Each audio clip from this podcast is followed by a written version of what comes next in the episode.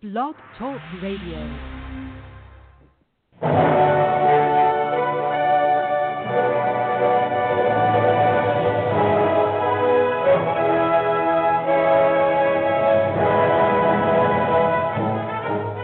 Ladies and gentlemen, welcome to Movie Attic Headquarters with your host, Betty Jo Tucker, author of Confessions of a Movie Addict, right here at www.blogtalkradio.com.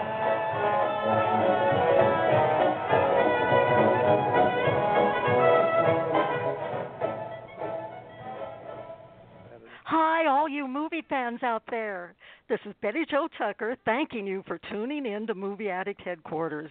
You don't have to be a movie addict to visit here, of course, but if you are one, it's definitely the place for you, especially today, because noted critic and film historian James Colt Harrison steps into the spotlight for this special episode, and it's about time.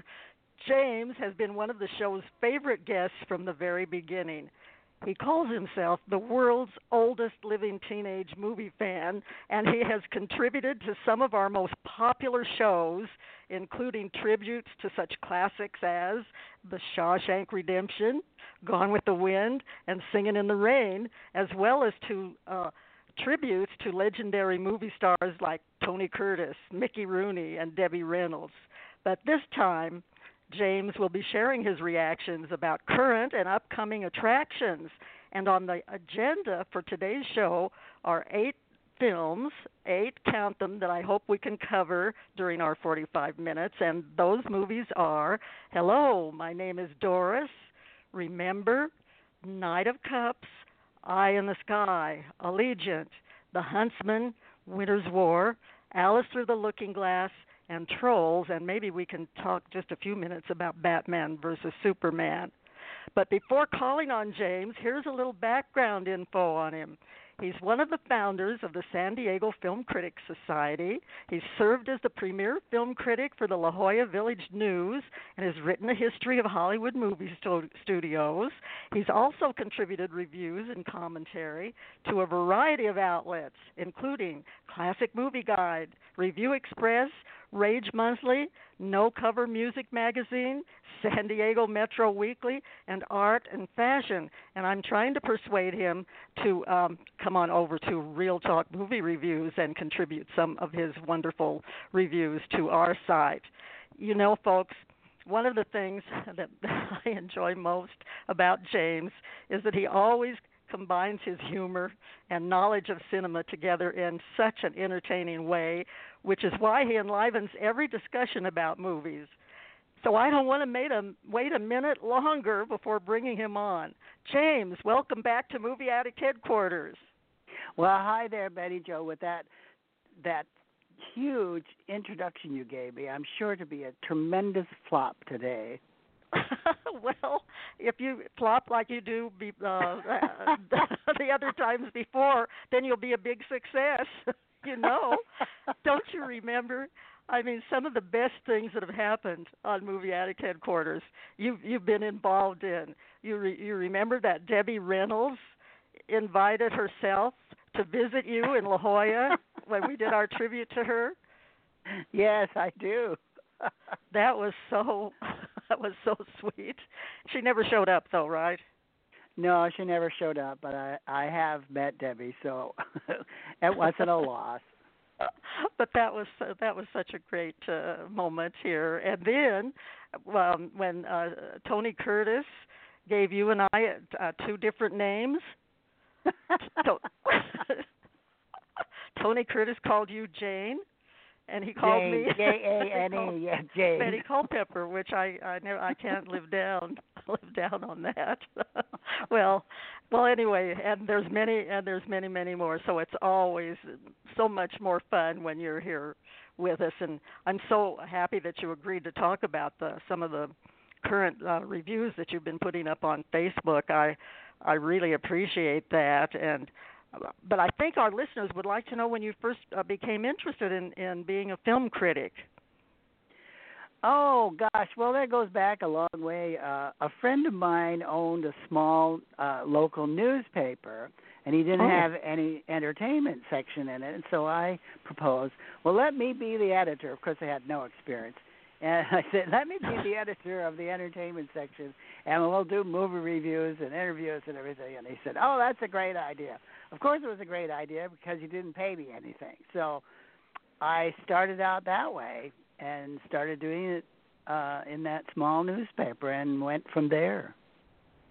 And didn't you have, as one of your first assignments, going over to the Hotel Del while they were filming Some Like It Hot?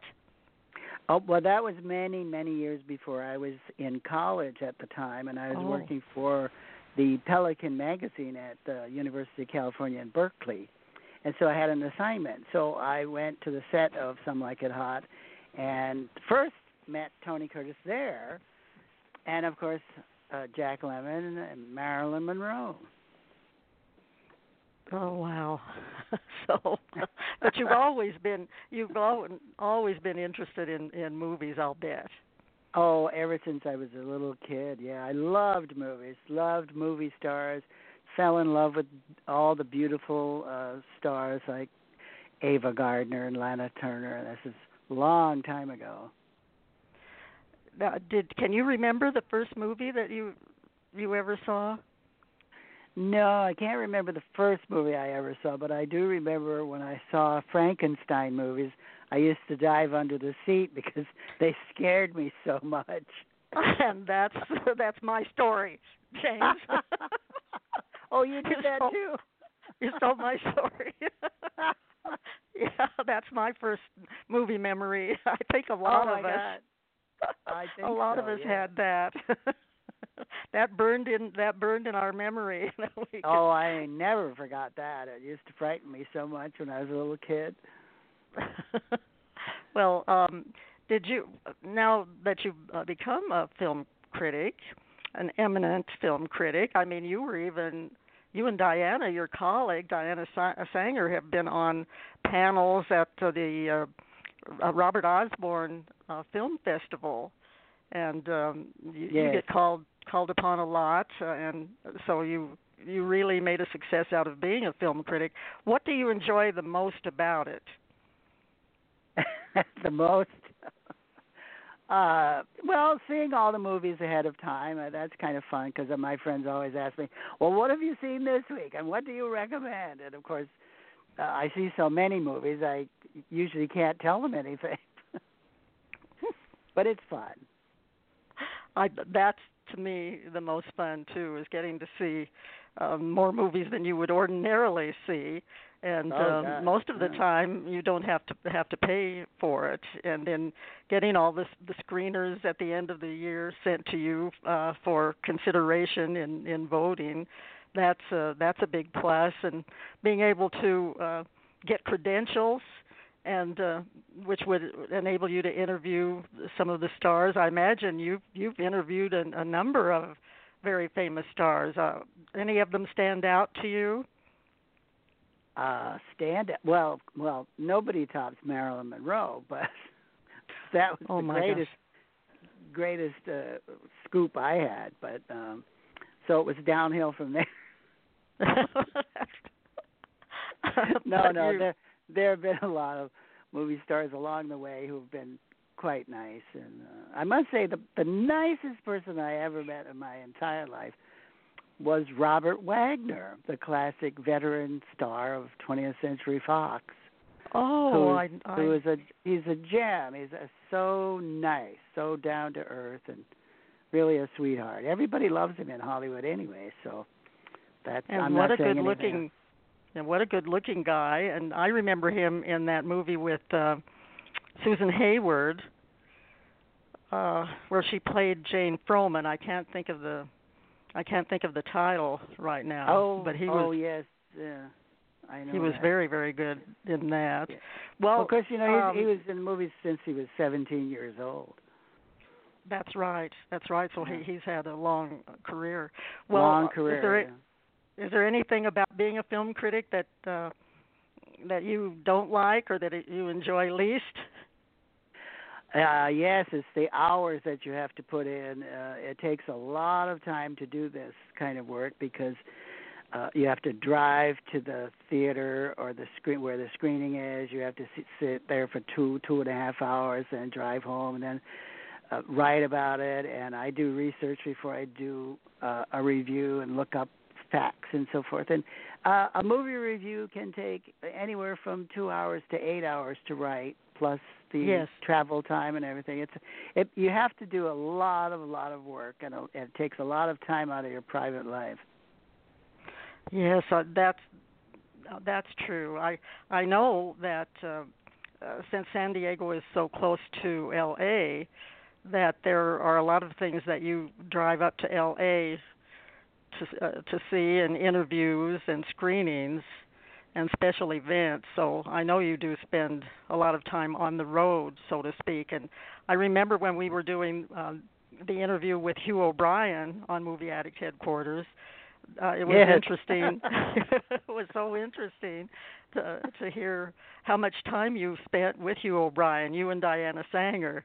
We did. You spent a whole day at his house, correct? We did. We spent a whole day at Hugh O'Brien's house, and he was so nice. He was a very nice gentleman, and he was just about to turn 90 years old. It was hard to believe because he's in certainly good shape and quite lucid, and, you know, he's really a nice guy, and you think about all the movies and the TV shows and the westerns that he made, and he has a lot of history. So that was fun that day, but it did take the entire day. We were there with his wife, and it was just very pleasant. And we had fun with him on Movie Addict Headquarters too. It was hard to understand him some of the time, but it was worth the effort because he had so many great stories. And listeners, if you haven't heard that interview, go to the archives for our show about Hugh O'Brien. Well, let's get to the current films that I'm so jealous. You've been seeing everything. I mean, I love going over to Facebook and seeing these, reviews that you put up there. I thank you so much for doing that. And because as I mentioned before the show started, I've been kind of housebound because of the darn weather with the snow and the wind and the cold, and I haven't seen any of these that I had asked if you would talk about. And the first two that I wanted to ask you about, the reason I wanted to start with them is because they're starring two of my favorite actors. The first one is Hello, My Name is Doris with Sally Field. And then the second one is Remember, starring Christopher Plummer. And when I read your reviews, I thought, oh, my gosh, I have to see these two movies. But they were so different. And which of those movies would you recommend to our listeners and why? Well, let's see. The Remember piece was a preview, so I actually haven't seen the film. Yeah, it was a preview, so I haven't actually seen the film yet. But I do have a little story about Martin Landau, who also stars in Remember with Christopher Plummer. And one time I had interviewed him making another film with Rita Moreno. We went up to the studio to visit. And we interviewed Martin Landau in his Star trailer. Well, you never know by looking at Martin Landau that he was a hysterically funny man. And he looked so dour. Oh, really? He had us. We couldn't do the interview because he had us in stitches, and I was on the floor, crying and laughing. He's so funny and sharp. And I think he's about 87 years old, and he's just as sharp as can be. Funny, funny, funny. He should be doing stand-up comedy, really. He missed his calling. But he's darn good in movies. He's very good in movies, and, of course, he has an Oscar to prove it. So that's true. That's true. Yeah, had three nominations and an Oscar for Ed Wood from 1994. Oh, he played Bela Lugosi. Yes, he played Bela Lugosi. Perfect acting. He was great. Well, what kind of a part does he play in Remember?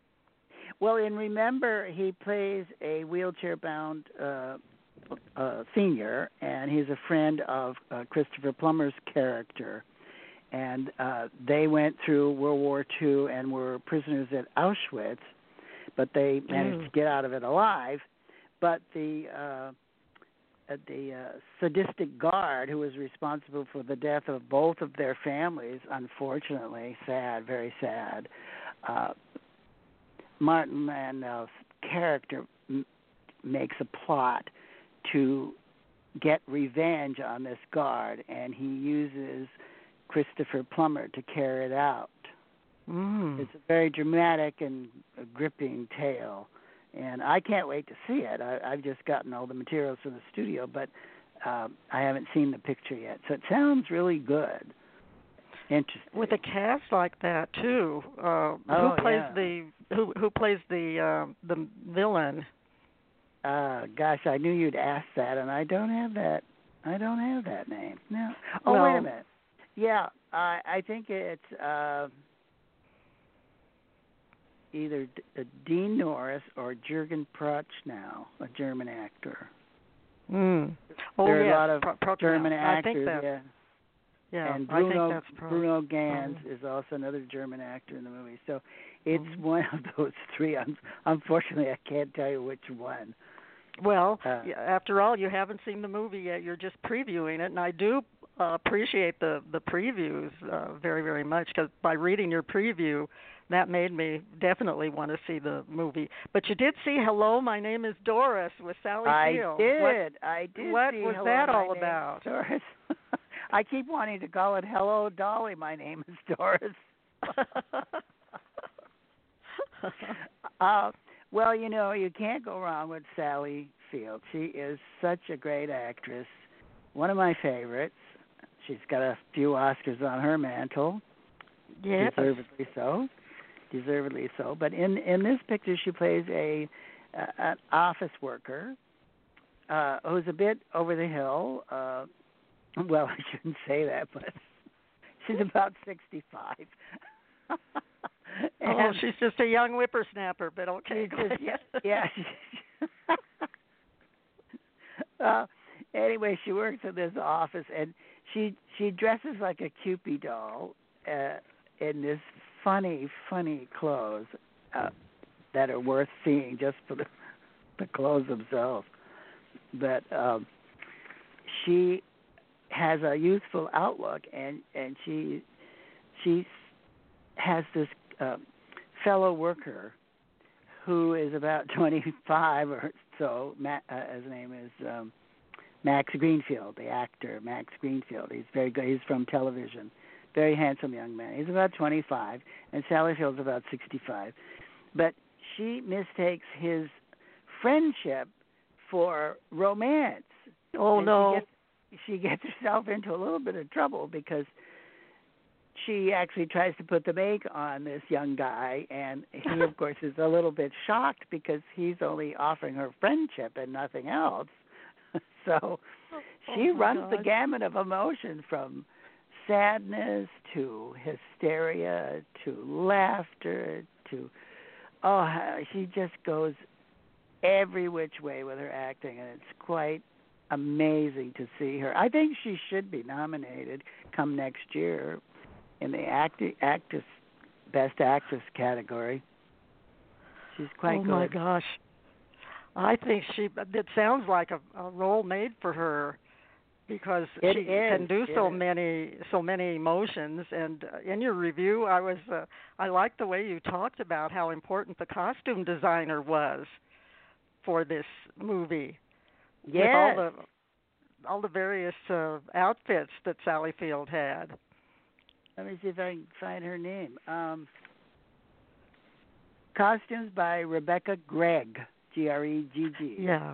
She's a genius because she captured the character perfectly. Because, she's flaky and a bit dizzy and lost. And I've heard. Now, who is the young fellow from TV? I think the new girl. You said Greenfield. Is it Mark or Max? Yeah, the guy's name is Max Greenfield. And like he said when he was, I was watching him being interviewed on one of the night talk shows, I think it was Stephen Colbert, and he looks like he's really got a lot on the ball. And he talked about the character that he played. It was kind of like a shiny new thing, new thing for Sally Field. Oh, yes. Yes, of course, because he's just a kid, you know, so, compared to her. And he looks like somebody to watch, because he also tried to interview Stephen Colbert a little bit in the character of John Travolta playing the lawyer in what was the O.J. Simpson. Oh, the O.J. Simpson show. Yeah, that's on TV, and he made himself. Now get a picture of Max Greenfield. You know, this young, bright, young thing, and then he actually turned his face without using any makeup, and his voice. And he looked, and he had the inflection of John Travolta. I mean, he just turned in a minute to John Travolta playing that lawyer. So I'm a fan of his, and I haven't even seen him in anything yet. So, no, he's quite good. He's quite. I'm looking forward to that. Well, yeah. This you really did like Sally Field in this, I can tell. And, I did. That's encouraging to me, and I do try to see every one of her movies. What are your favorite Sally Field performances? Do you have one that stands out? Well, of course, the usual Norma Ray, and the other picture she won an Oscar for, which escaped. Places in the Heart. Yeah, Places in the Heart. Yeah. Those are two. And I enjoyed her also in the small part she played in Lincoln in 2012, for which she was nominated for a Best Supporting Actress. That's right. That's her third Oscar nomination. Yeah. And she has a pretty good record there, 2 out of 3 wins out of three nominations. And, yes, but does. I don't know whether you've seen... I like her best in comedy. I know she can do drama, and she's won her Oscars for drama. But I loved, my favorite Sally Field performance was in a movie called Soap Dish. Oh, and it was a comedy with Kevin Kline, and she played this soap opera diva, and her friend was played by colleague, somebody that was helping her, you know, on the set. She was this soap opera diva who just got into this fame, obsession with fame. And every once in a while she would have to go to the mall, and her friend would take her there to the mall because her fans would rush up to her and ask for autographs and everything. And she was so great in that, and so was Kevin Kline. They were, I guess, formerly married, you know, and then they hadn't met each other. They hadn't had anything to do with each other for many, many years, and then he came back. I think he was going to have a role on her soap opera, and so she was upset about that. So that's a favorite of mine, and I hope listeners who haven't seen it will look for it on. It's out on DVD. You can probably get it at Netflix. Well. Moving along, my goodness, the time is going by, and we promised some of these other films. Allegiant, you've seen, and Eye in the Sky. So those have the cast in those two movies sound great. With Allegiant, you've got the lovely, talented Shailene Woodley. Eye in the Sky, we have Helen Mirren and Alan Rickman. And tell us a little bit about those two movies, whether or not they're worth seeing. And I think Eye in the Sky is one of those tense movies that keeps you on the edge of your seat from the very first scene right to the end. And it's a story about the use of drones in the military and trying to take out some ISIS-type people who are up to no good. And Helen Mirren plays a colonel, I believe, in the British Army. She's located in London. The American pilot who runs the drones is located in the United States. Alan Rickman is also in London. And the parties that they're trying to take out are in a Middle Eastern country. So it's tense because the house they're trying to bomb has the no good people in it. And just outside the house, a little girl sets up a little stand to sell her loaves of bread. Oh. Well, they're in a dilemma because they don't know whether it's worth it to have what they call collateral damage, because if they blow up the house, they're going to blow up this little girl too. And so they're running back and forth trying to find out from the prime minister what they should do, and it's quite tense. Helen Mirren, of course, is wonderful. You think she's a colonel. She takes charge. So you never know whether they're going to push the button, blow up the house and the little girl, or whether they're going to wait for a better time to do it or miss the opportunity. It's very, very tense, and it's one of the last performances by Alan Rickman, and of course he's wonderful. He has that wonderful British speaking voice that's so great. So he's good at it. And Aaron Paul plays the American pilot who has doubts about whether he should do this or whether he's doing the right thing, and he knows he has to follow orders, and he's quite distraught. The film is really wonderful, so tense. You just are a wreck by the time you finish the end, but it's worth seeing, definitely. Well, wonderful. I think it's going to open up.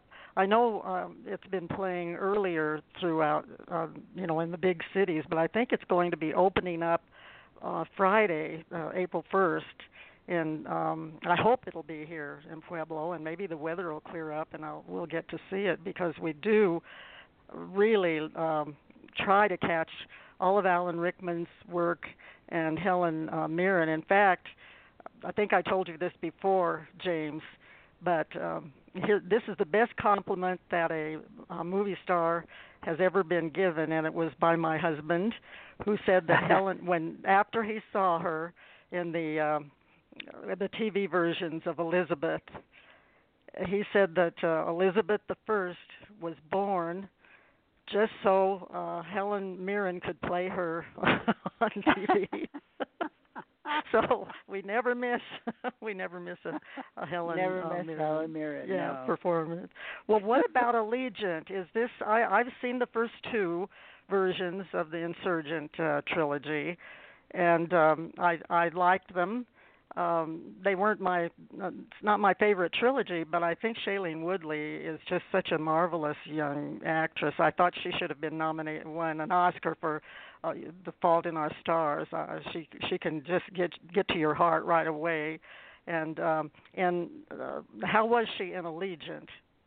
Well, she's quite good. She takes command. She's the star, and she is. And but of course, she's playing a leader type in the movie, so she's quite good at that. And she's a marvelous little actress, and I think she's going to be having a long-term career. She's very good. I had the great opportunity of interviewing two of the younger kids in the movie. Oh, good. Bill Skarsgård, whose father is the famous Stellan Skarsgård of Denmark, and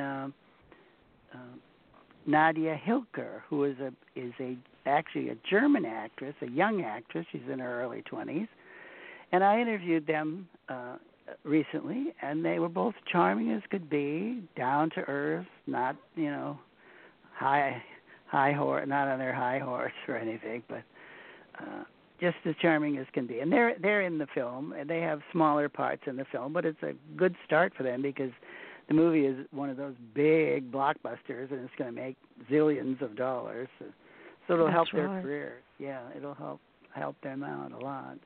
So it's nice to see some of the younger kids in the films who are trying to make their way, and they're sort of wet behind the ears. But it's fun to talk to them. Well, did you think that it was a appropriate third the ending of that trilogy? Well, to be perfectly honest, I did not see the first two movies, so this was a whole new movie to me. So I didn't really. The background was explained to me, so I knew kind of what was going on. But no, I think the movie stands alone, and it's quite marvelous. And Theo James plays the leading man, and he's the handsome guy who was on Downton Abbey, who played the Turkish ambassador, who was found dead in, I think, Mary's bed. At the time. Yes. You remember him? And I just saw him in a movie with Richard Gere called The Benefactor. And Theo James was a standout in that movie. He absolutely almost stole the show.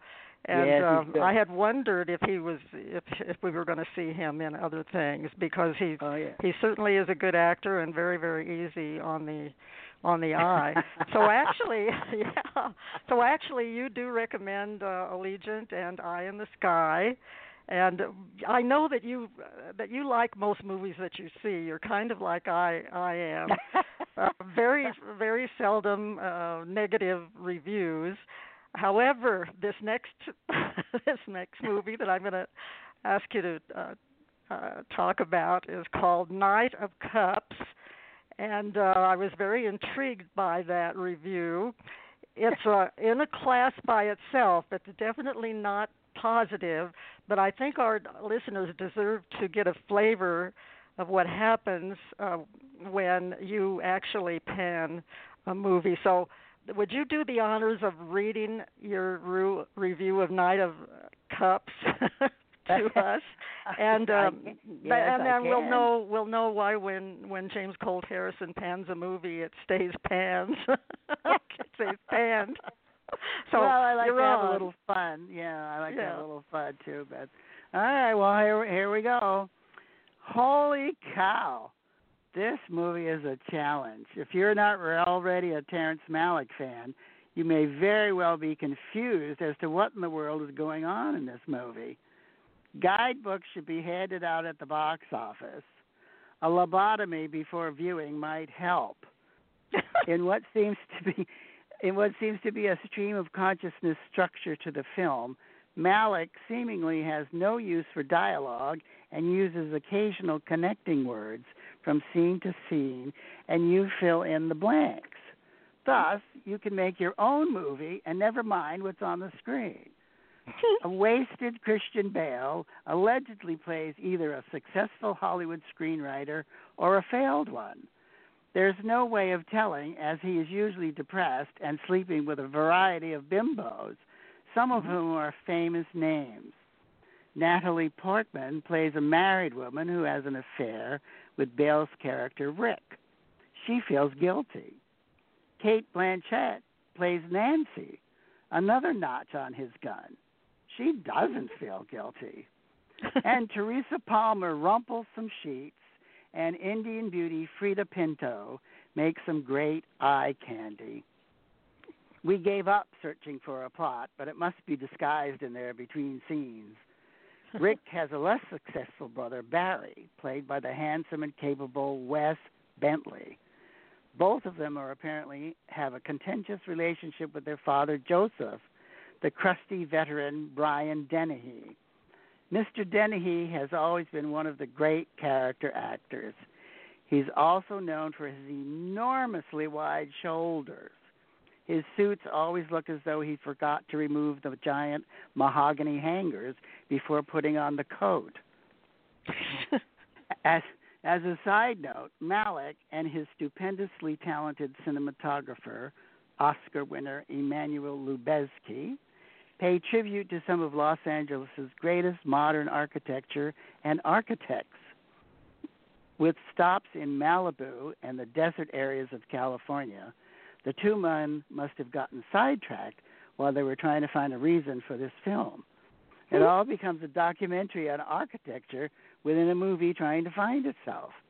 However, it is a welcome digression, as both the architecture and the cinematography are unbelievably gorgeous. Mm-hmm. Another Oscar for Lubezki. Bale's Rick is depressed throughout the movie. He was probably wondering why he signed up for this confused mess. He wanders around stupefied through wild Hollywood parties and runs across Ryan O'Neal and Antonio Banderas. Oh, my gosh. They are on the screen for about 2 minutes, but that is a blessing because it won't ruin their careers. Unfortunately, Bale isn't given enough material to develop a character. We don't know him other than that he is either depressed over his career, the loss of a younger brother, or the loveless relationship with his mean old grouchy father. Broadway great Cherry Jones is given short shrift as Rick and Barry's mother, Ruth. She is totally wasted and is barely given screen time at all. In fact, you might miss her if you blink. This film is more of a vanity project for Malick than anything substantial in the writing annals of Hollywood. He gets the blame for writing and directing. This film will only appear to escapees from a lunatic asylum. Oh, no, that's...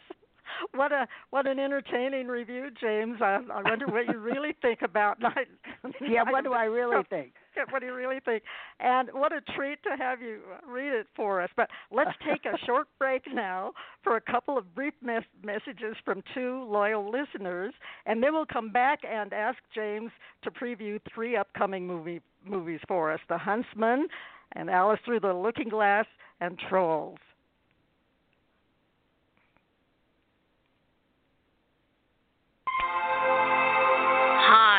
Comedian Nancy Lombardo here, host of Comedy Concepts, Blog Talk Radio. And when I need my movie fix, you'll know where I'll be found. That's right, every Tuesday at 4 p.m., listening to Betty Jo Tucker on Movie Attic Headquarters, Blog Talk Radio.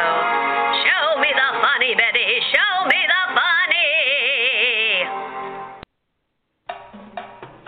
funny. You're listening to Movie Attic Headquarters with your host, Betty Jo Tucker. She's the real deal in what's happening on film. And if you're not real careful, you might hear the confessions of a movie addict. So get your popcorn and stay right there in your seat for Movie Attic Headquarters. And now back to our feature. Thanks to Steve and Nancy for those fun promos. As most of you know, Nancy, who's in the chat room right now, is the hilarious host of Comedy Concepts, which airs on Monday and Friday mornings at 10:30 Eastern Time on Blog Talk Radio. It's always such a fun show, and I'm absolutely hooked on it. Also, don't forget to check out the Mom and Pop Shop show on Dreamstream Radio each Monday, Wednesday, and Friday at 4 p.m. Eastern Time. It's very entertaining, of course, because the host is none other than Mr. Showbiz himself, George Bettinger. And let's not forget all the diverse shows on the Wacko Network on Mixlr. That's MIXLR. There's something for everyone in the Wacko wheelhouse. We're back live now with James Colt Harrison, who has been sharing his opinions about various current films, but I've also enjoyed reading his previews of coming attractions. So, James, the time is going by rapidly, but can you say, give us just a little bit of information about what to expect from The Huntsman and Alice Through the Looking Glass and Trolls, or if you want to just stay with one of them, that's fine too. Well, I'm very interested in Alice Through the Looking Glass, which is, of course, the tale of Alice in Wonderland done in a new way by Disney. Of course, it's got a terrific cast. Your boyfriend, for one, Johnny Depp. Oh, he's still my heart. Okay. Sacha Baron Cohen is in it. The lovely Anne Hathaway. Helena Bonham Carter. Alan Rickman, his voice is used in this one. Mia Wasikowska, Michael Sheen, Rhys Ifans from England, and Stephen Fry from England, Timothy Spall. And it's a wonderful cast.